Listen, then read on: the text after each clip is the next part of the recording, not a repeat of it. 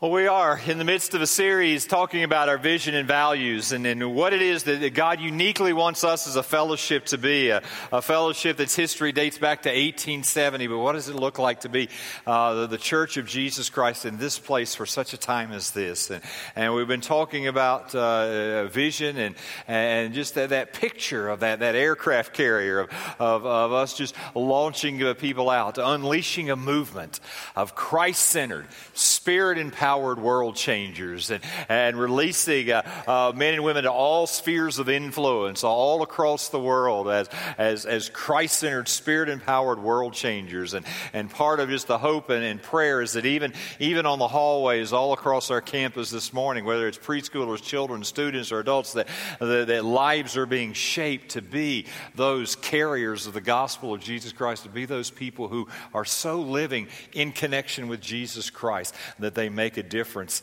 in the world, not only for the moment, uh, but also for all eternity. And as we pursue that vision, uh, we're going to do so uh, kind of guided by some core values. And we talked about the first one last week, biblical authority, and what it means to live uh, under the, the authority and the, the empowerment of living under the authority of God's Word. And we want to talk about the second of those uh, core values today, and that is faith-filled prayer. Faith-filled prayer. And let me just begin with a quote from uh, Adrian Rogers, I think maybe sums it up uh, well.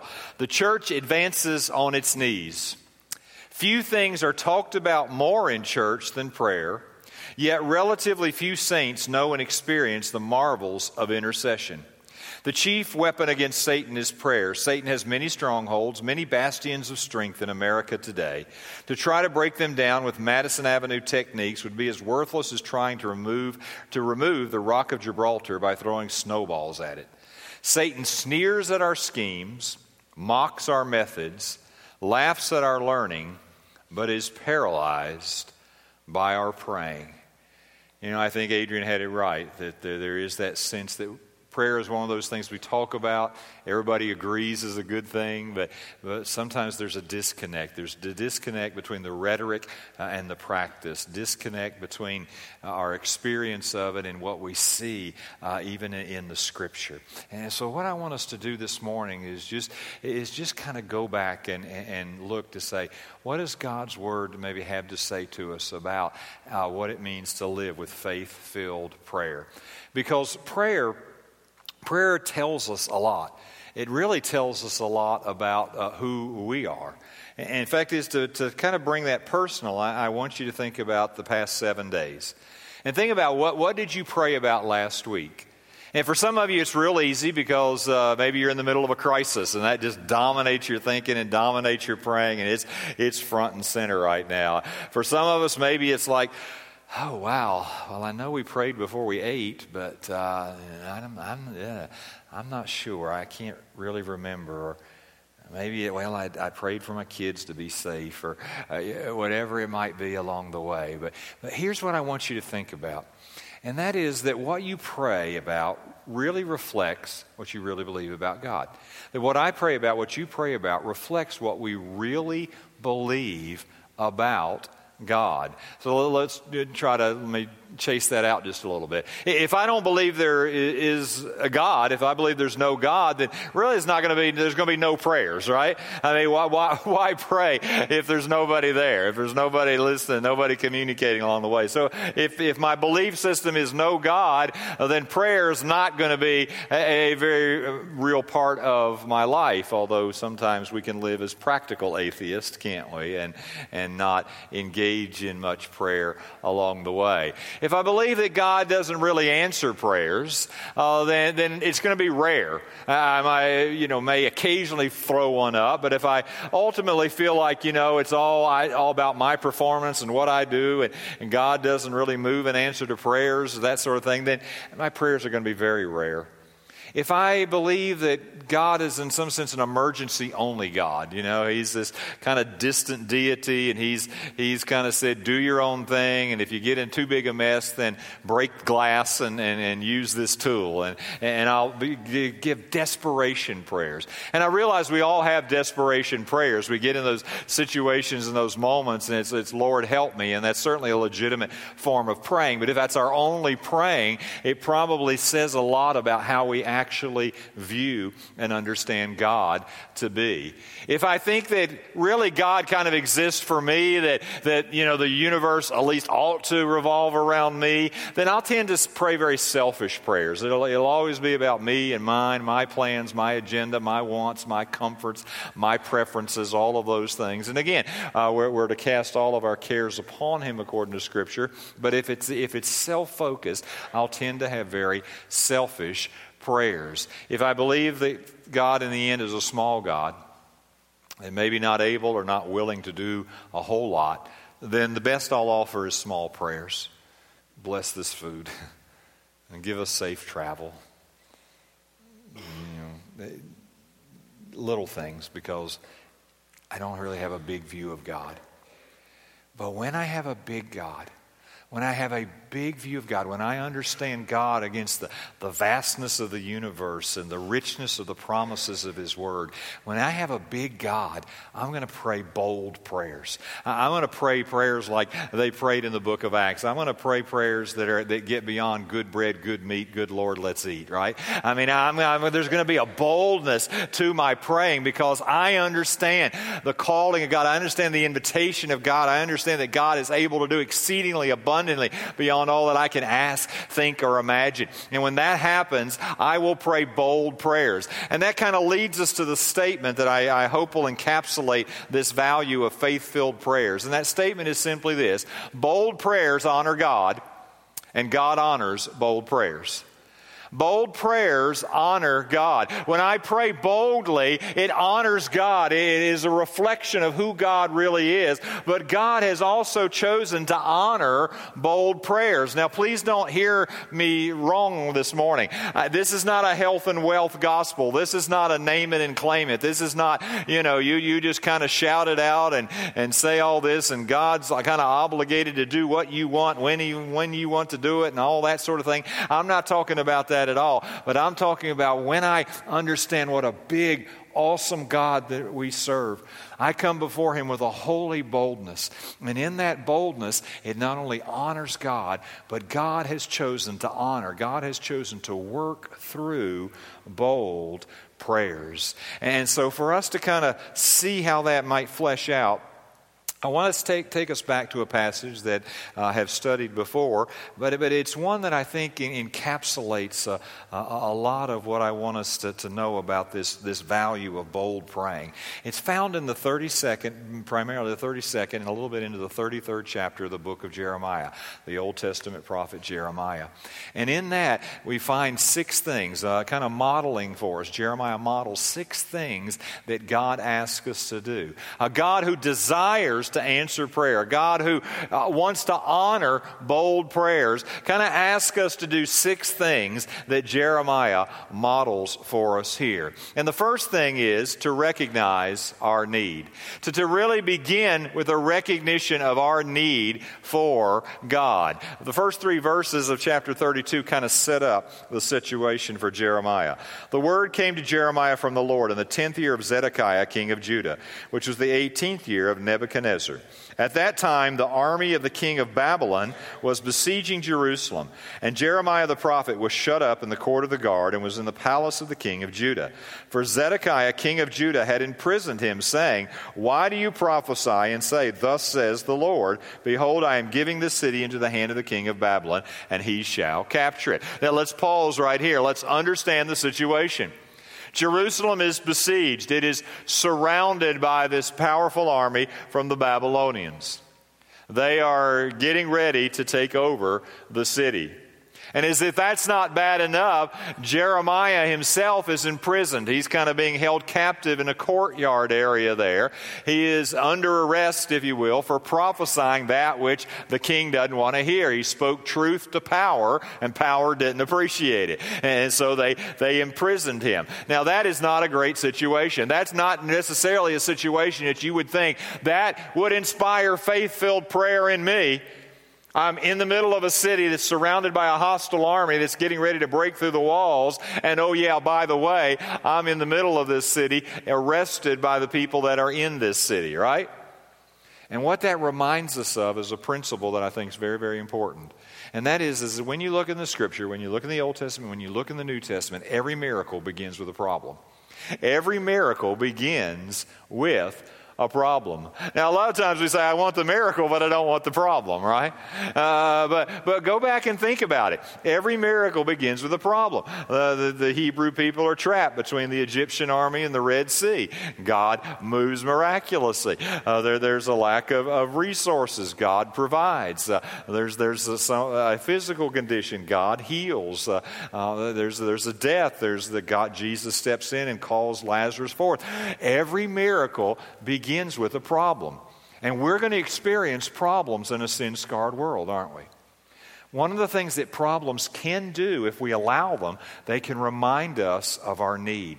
And that's where faith-filled prayer always begins. It recognizes, I have a need, that God ultimately is my only source. Yes, there are things that He empowers me to do and calls me to do and I am responsible to do. But God ultimately is my only source. I can't guarantee another beat of my heart, another breath of my lungs. I can't uh, control so many things in the world all around me. Uh, there are problems that come into my life that I never asked for, never wanted. But that is, all those point to me that I need God. Every moment of every day, I need God. Authentic, faith-filled prayer begins with a recognition of our need, that God is our only only source. But out of that need, we we respond, and we respond in, in a prayer. But interestingly enough, what Jeremiah models for us is not a prayer that starts off like machine gun list to God. God, do this, this, this, this, this, this, now, now, now, now, now. Uh, but, but actually uh, a prayer that begins in a posture of listening, of listening because God has the answers. So the king is, is kind of cataloging all the reasons that Jeremiah has been prophesying the wrong thing. And in the midst of that, is, as Jeremiah is before the Lord, he, he hears this prompting. He hears this direction from God. Look at verse six. Jeremiah said, "The word of the Lord came to me. Behold, Hanamel, the son of Shalom, your uncle, shall come to you and say, buy my field that is at Anathoth, for the right of redemption by purchase is yours. Then Hanamel, my cousin, came to me in the court of the guard in accordance with the word of the Lord and said to me, buy my field that is at Anathoth in the land of Benjamin, for the right of possession and redemption is yours. Buy it for yourself. Then I knew that this was the word of of the Lord." Prayer begins in a posture of, of listening, that I, I, I want to hear from God. And so Jeremiah is in this posture, and he hears this message. It's a message, honestly, that doesn't make sense, and we'll talk about that in just a moment. Uh, but it's a message that says, uh, buy a field. Buy a field. Now, that doesn't make really any sense at all, does it? I mean, you know, wait a minute, there's an army on the other side of that wall who's getting ready to break through the walls and getting ready to take over this land, and you want me to purchase this piece of land. But it was part of what the message that God was going to communicate through Jeremiah. And the principle that it teaches us is that I come, faith-filled prayer is not just about naming it and claiming it. Faith-filled prayer comes when I recognize my need, and out of that need, I say, God, I, I want to hear from you. God, I, I want your perspective. God, I, I want your direction. God, I want to get in on what you're doing along the way. Faith-filled prayer means that I have to be open, that I have to be open to the possibilities with God. My guess is that if Jeremiah made a list of all the things that he was going to do that day, buying a field wouldn't have been on that list, right?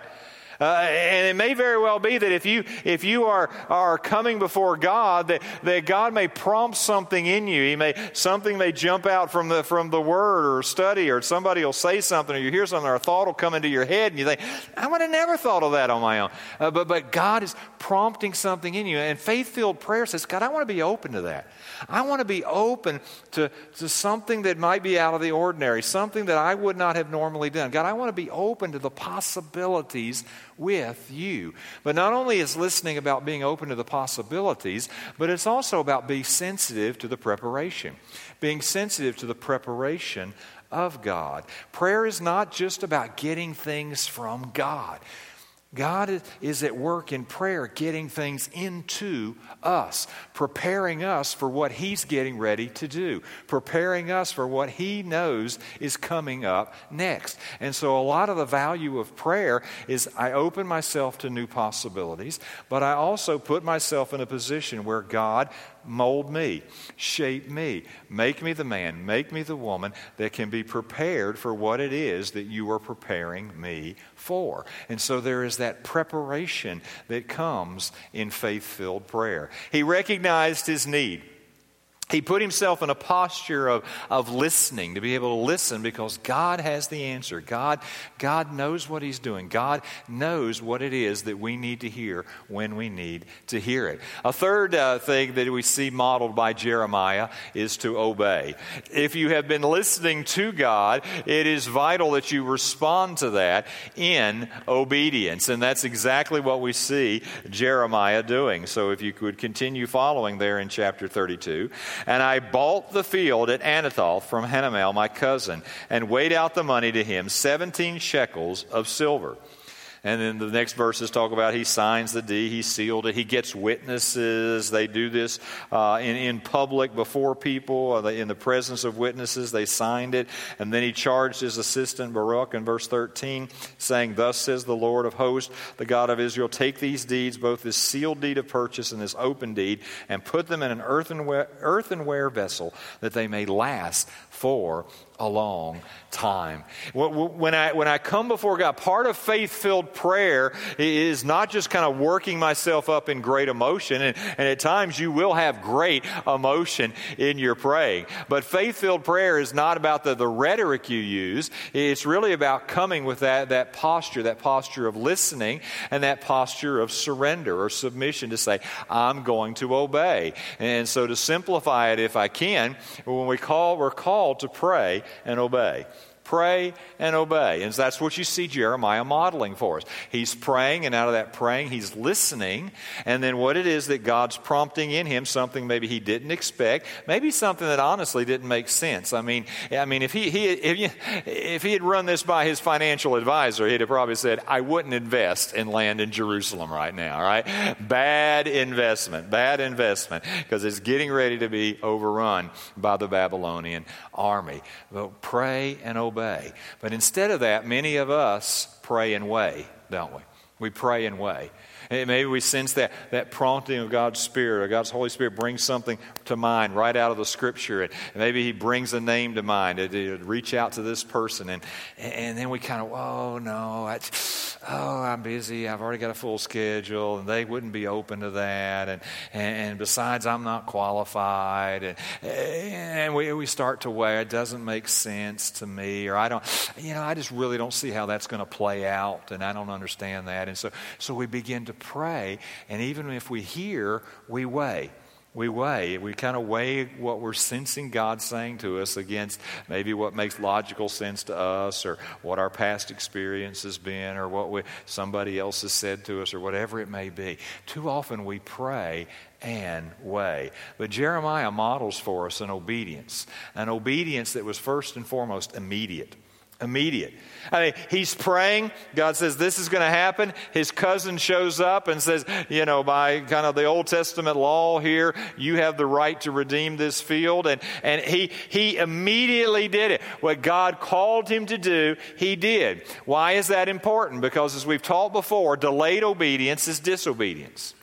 Delayed obedience is disobedience. And there are times when all of us, we have that, that prompting of God, and we kind of weigh it out, and we're debating, and we wait, and we wait, and we procrastinate, and all those things. Ultimately, we miss that window of opportunity, because delayed obedience is very often disobedience. Do what God calls you to do when He calls you to do it. Now, if He says wait, wait. But if He says go, go. It was immediate, but it was also public. I mean, he, he did this like out in front. This this wasn't this wasn't hiding. I mean, he, this is what God called him to do, and so he did it, and he had witnesses uh, see it. I mean, he, he was doing what God called him to do. It may very well be that part of what God wants to do in you through prayer is to be a model for somebody else. There may be a message that God wants to communicate through your life to somebody else, and that's what was going on with Jeremiah. Jeremiah is buying this piece of land. It's not a great investment, but it's a powerful message. It's a powerful message about God isn't finished with this land or this people yet. And He is going to bring people back to this land. He is going to honor His promises to the Hebrew people. It was a powerful message, and so it may very well be, sometimes God may call you to do something and there's not a lot of people that are going to know about it. But there are other times He's going to call you to do something and you may say, I don't know if I want a lot of people to know about it, because if it doesn't work out, I want my public embarrassment to be pretty low here, right? But it may be that God says, go, and I want others to see you go, because not only is it about what I am doing in you, but it is what I am communicating through you to other people. It was immediate, it was public, and it was complete. I mean, he he didn't just say, well, I'll put a down payment on, and if the army kind of runs away, then then we'll close the deal. I mean, he he did it completely, all the way to the end. Why is that important? Because not only is delayed obedience disobedience, but partial obedience is disobedience. Partial obedience is disobedience. And sometimes when we're weighing, we kind of try to negotiate with God, don't we? We try to negotiate and kind of say, well, if I could, you know, God, uh, this must make sense to me. Or I'll go, I'll go this far. I'll get this much in. But, uh, you know, I want to kind of hedge my bets here a little bit. I want to kind of, kind of keep my options open along the way. Well, Jeremiah modeled for us immediate, public, complete obedience. That's part of faith-filled prayer. That's part of what it means to respond in faith. Sometimes people think faith is kind of believing in God in spite of the evidence. That's kind of some people's definition of faith, and it's kind of like, well, there's all this evidence, but then I believe in God anyway. That's not faith. Actually, faith is more about obeying God in spite of the consequences. Obeying God in spite of the consequences. God, I'm, I'm, I'm going to take this step. I don't know how it's going to turn out. I don't know how people are going to respond. I, I don't know if it's going to be applauded or have th- stones thrown at it. But God, regardless of the consequences, particularly the short-term consequences, I'm going to obey you. I'm going to trust you. That's the mark of living out of faith-filled prayer. Obey because I trust God's ways are always, always right. And then in the midst of this, Jeremiah models for us another very important aspect of faith-filled prayer, and that is praise. Praise. Just a recognition that our God is indeed an awesome God. And so if you continue to follow this uh, narrative in, in chapter thirty-two, verse sixteen, after I had given the deed of purchase uh, to Baruch, the son of Neriah, I prayed to the Lord, saying, verse seventeen, Ah, Lord God, it is you who have made the heavens and the earth by your great power and by your outstretched arm. Nothing is too hard for you. You show steadfast love to thousands, but you repay the guilt of the fathers to their children after them. O great and mighty God, whose name is the Lord of hosts, great in counsel and mighty indeed, whose eyes are open to all the ways of the children of man, rewarding each one according to his ways and according to the fruit of his deeds. You have shown signs and wonders in the land of Egypt, and to this day in Israel among all mankind, and you have made a name for yourself as at this day. You brought your people Israel out of the land of Egypt with signs and wonders, with a strong hand and outstretched arm, and with great terror, and gave them this land which you swore to their fathers to give them, a land flowing with milk and honey. And what is he doing here? He's he's praising God. He's praising God for who he is and for what he has done. And that is an important part of faith-filled prayer. And quite honestly, a part that many of us don't really incorporate into our praying, because we kind of want to get to the bottom line. We kind of want to get to what we want to get from God. And so we kind of go right there. And sometimes there may be, that may be appropriate. It's just one of those God help me in this moment prayers. But as we think about our life of prayer, praise needs to be a part of that, because praise does something powerful in us. Spurgeon put it this way: when we praise God for mercies, we prolong them. When we praise God for miseries, we usually end them. There, there is something about coming before God with praise that reframes our perspective, that reshapes our heart, that renews and refocuses our thinking. And that happens in the context of praise. And what I have discovered is that in my life, the times that I feel like praising God the least are the times that I need to be praising God the most. He is worthy of praise all the time, on the good days and on the bad days, when things are, are, are, are hitting on all cylinders and everything's humming, and when things seem like they're blowing up all around me. He is worthy of praise, but that praise does something in me. It does something for me. It does something for my heart. It does something for my thinking and my perspective. It actually even does something for my energy and the, and the, the energy that I'm able able to bring to situations and circumstances, because I just acknowledge that God is here, God is involved, God is indeed an awesome God. He is. He has been faithful in the past. He is going to be faithful in the present. He's going to be faithful in the future and throughout all eternity. And so praise is a very important part of faith-filled prayer. I praise Him because He is an awesome God. He is worthy of praise. And all of that sets me up to kind of live in an atmosphere of trust, of trust, that I trust God is in control. When I see it, when I don't see it, when I understand it, and when I don't understand it. And so as he's continuing the praise, and he's talking about they entered the land, but uh, they they weren't faithful in everything that God had, had told them to do. And I won't read all of these verses for the sake of time, but if I can summarize them for us. Verses twenty-six through thirty-six, kind of just God said, listen, I'm getting ready to give this city over to the Babylonians. I want you to understand, Jeremiah, what's coming. It's not going to be pleasant. It's not going to be easy. It's going to be difficult. This is what's coming. But then he goes on in verses thirty-seven through forty-four to talk about hope, a future, a time of restoration, a time when he will bring people back to this land. That's what the purchase of that land was all about. It was a symbol of the fact that God wasn't finished with them yet. There are times when we come before prayer, we come before God, and we, we, we don't get what we want when we want it. God has something else in mind. But what faith-filled prayer acknowledges is God is in control, and God knows what He's about. God was just as much in control when the Babylonian army broke down the walls as He was when they were in a distant land. God is just as much in control when you're in the middle of the storm as when you're on the beach on a sunshiny day. He is that God who is always in control, and He knows what He's about. Some of you are here and you're in the middle of a storm. And when you're in the middle of a storm, you get disoriented. You're not sure what's, which way's up, which way to turn. You're not sure why this is coming.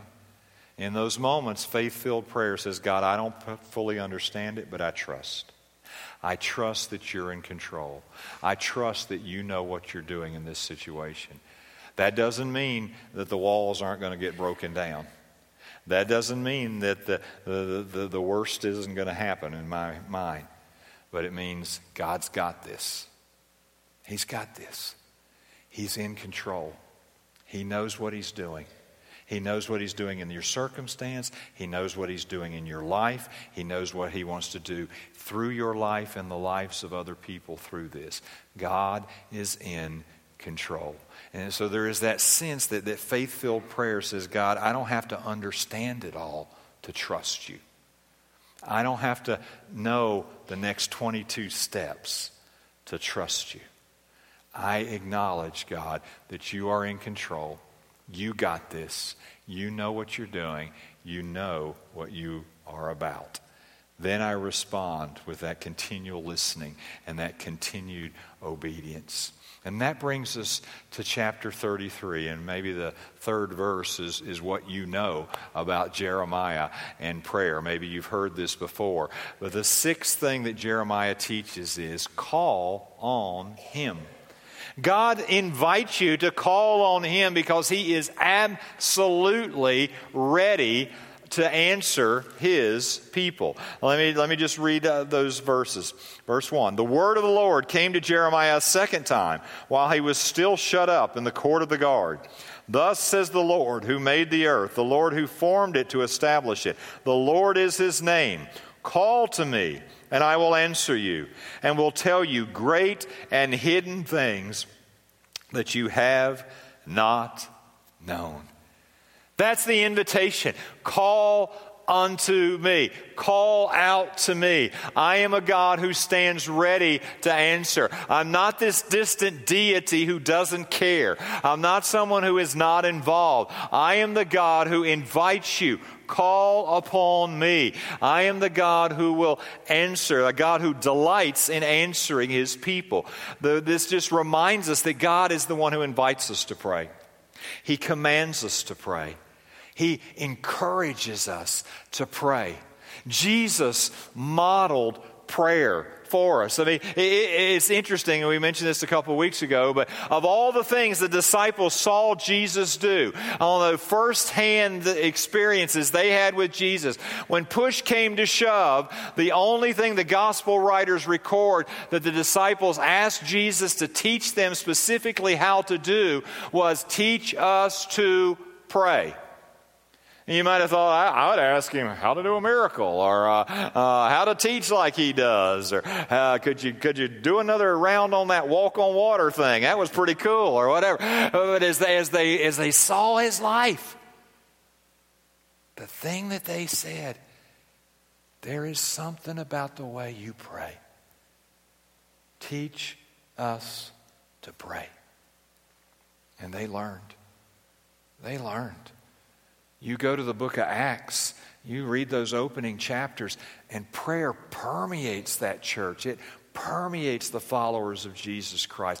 They are calling out to him, and it's not wimpy, mamby-pamby prayers. I mean, these are bold, audacious prayers. And God moves because God delights in honoring those prayers. The invitation is to call on him. E M Bounds, one of those writers who wrote so powerfully about prayer, put it this way. What the church needs today is not new organizations or more and novel methods, but people. People whom the Holy Ghost can use, people of prayer, people mighty in prayer. The Holy Ghost does not flow through methods, but through men and women. He does not anoint plans, but men and women. Men and women of prayer. God is looking for a people of prayer. And that leads us to kind of one key question. One key question that Jesus asked of his followers, and I, honestly, I think he's still asking it of his followers today, is the question that Jesus asked when he was in the Garden of Gethsemane, when he was agonizing in prayer before the Heavenly Father. And as he comes back to that group of disciples who he asked, join me in prayer, he finds them sleeping. And in finding them sleeping, he asks, could you men not keep watch with me for one hour?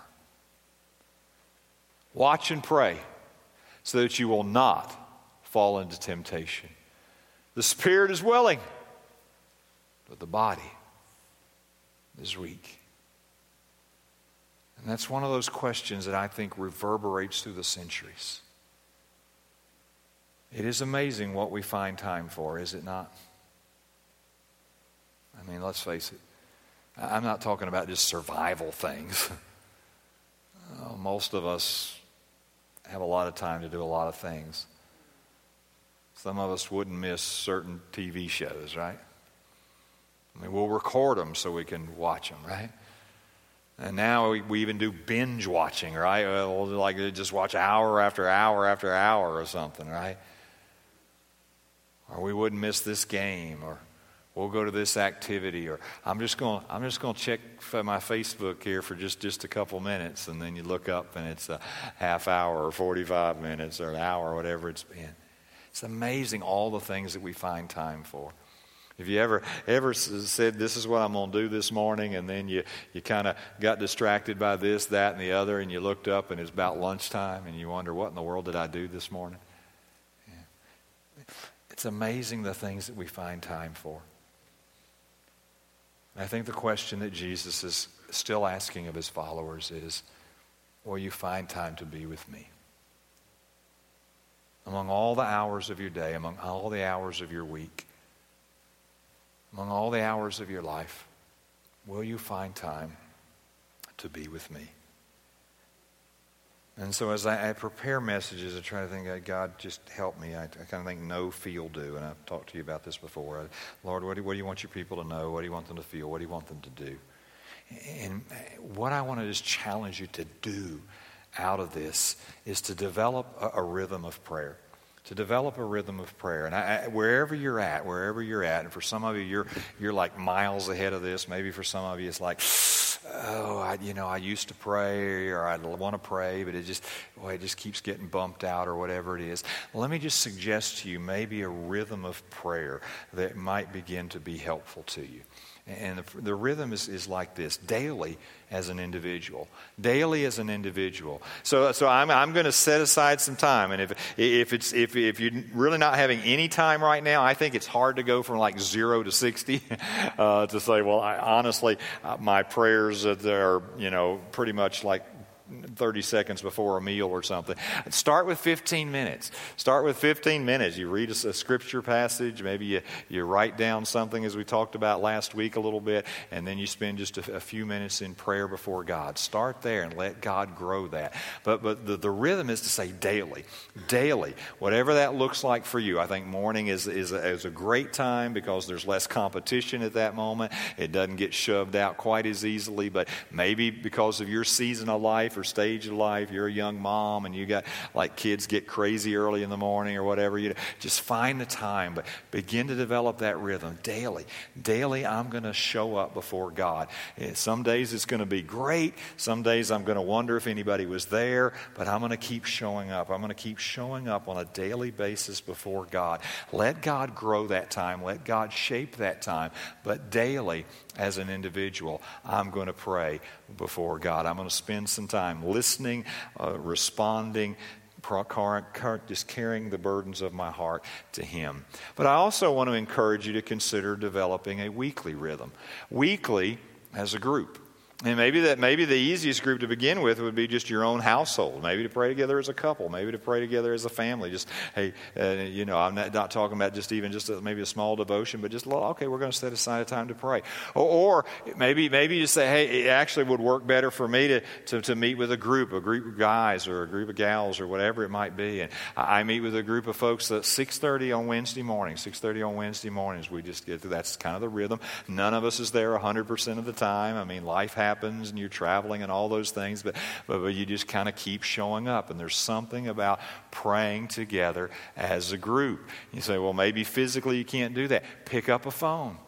Pick up a phone. It's it's legal. I'll go ahead and tell you that. It's legal to pray with somebody over the phone. It still counts, all right? And maybe it's just a phone appointment just to say, hey, we're gonna we're gonna connect. And even sometimes somebody's, you know, traveling, and maybe you say, hey, I can pray with this person, and but we're gonna be in two different cities this week, but we can still pray together at a certain time. So just once a week is once a week is there maybe a group of folks, maybe it doesn't have to be huge, uh, maybe it's just one or two other others, maybe it's more than that, but uh, a group of folks that I'm going to begin to build that rhythm in my life, daily as an individual, weekly with, with a group. And then I just want to encourage you to begin to prioritize monthly coming together as a church family. Monthly coming together as a church family. That's why we set aside the first Wednesday night of every month uh, as a fresh encounter prayer service. We've got one coming up in, in a week and a half.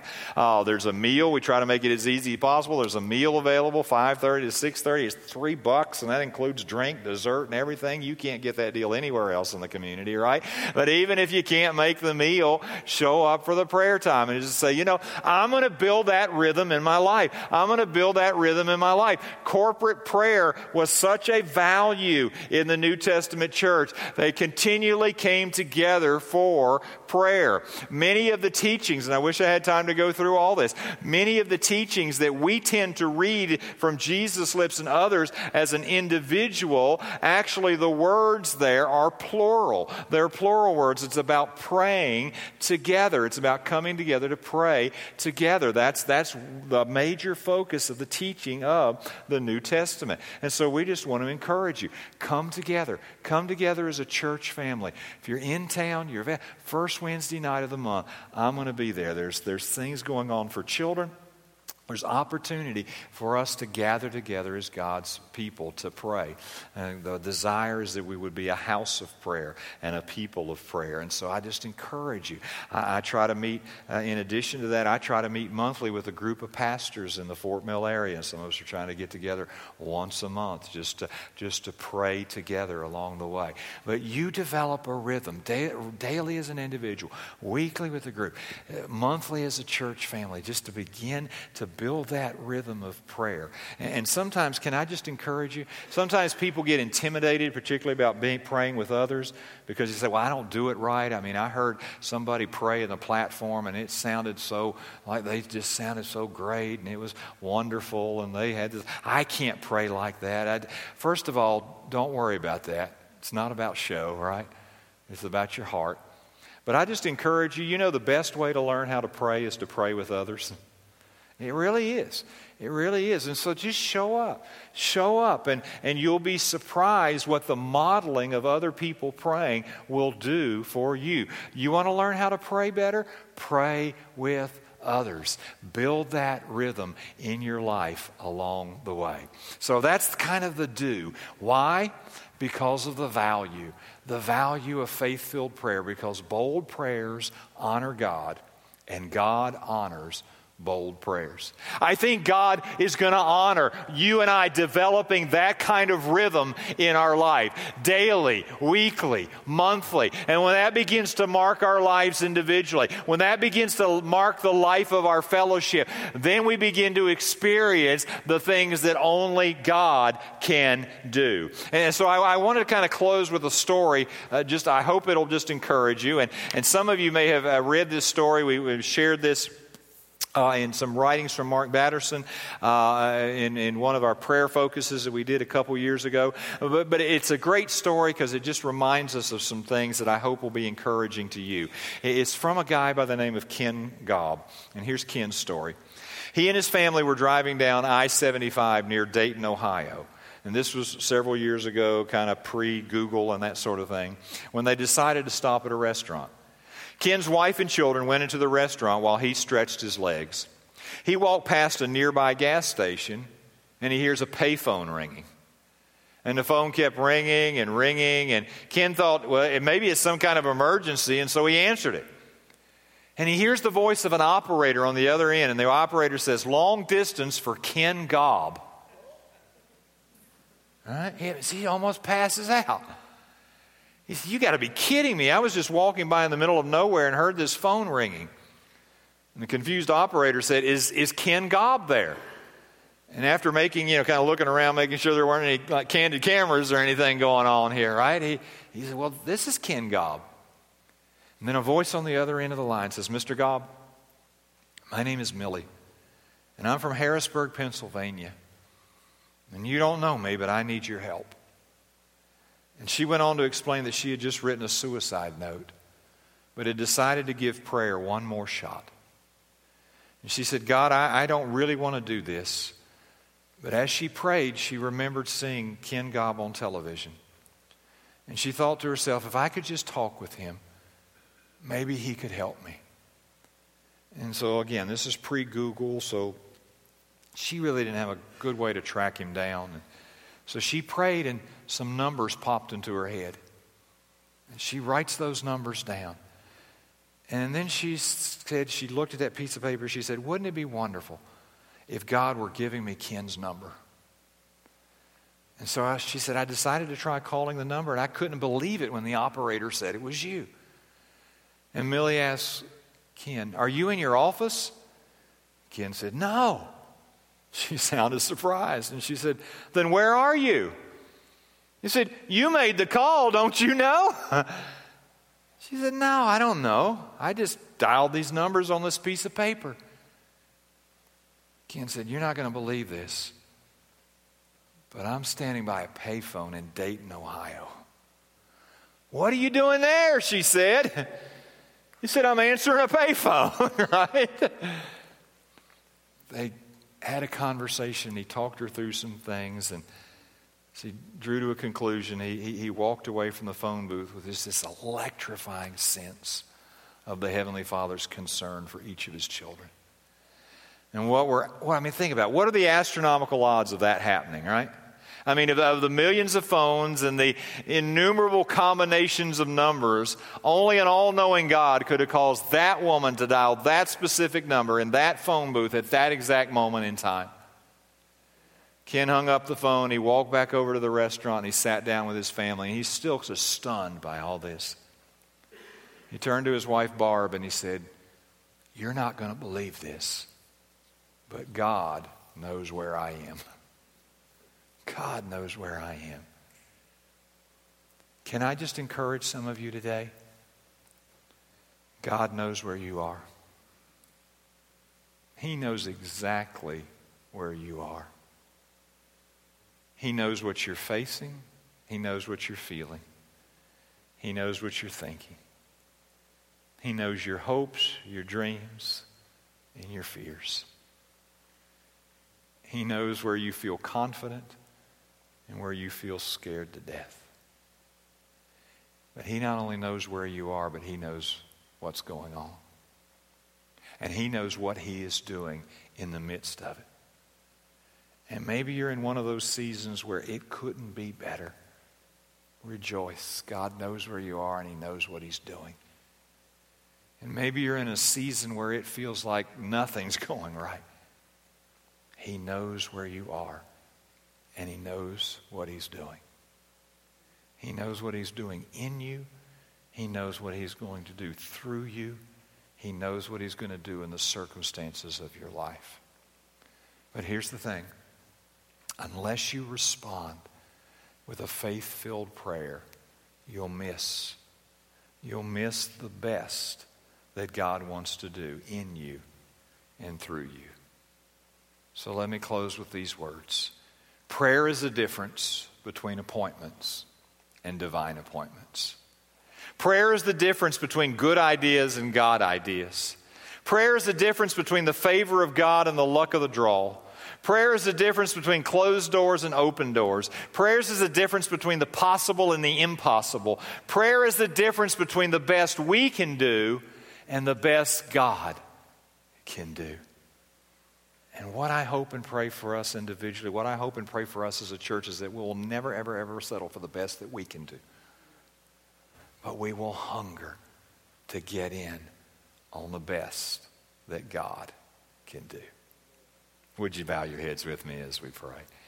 Oh, Father, thank you, thank you that you are the God who honors prayers, that you are a God who is honored by bold prayers and the God who honors bold prayers. And Lord, I, I pray that you would just even today remind us of what a big God we serve. Remind us of the greatness of our God. Remind us of the fact that you know where we are and you know what it is that you're doing right here, right now. And I pray, Father, that you would just even speak to us about how we view you and how we respond to you in prayer. That you'd speak to us about the situations and circumstances of our life. Father, I pray that you would challenge us individually. I pray that you would challenge challenge us as a church to develop rhythms of prayer, rhythms of prayer that honor you because they take you and your word and your promises seriously. And so, Father, I just I just ask, even in these last few moments in this room, Father God, would you just would you just speak to us? Would you call us to call on you?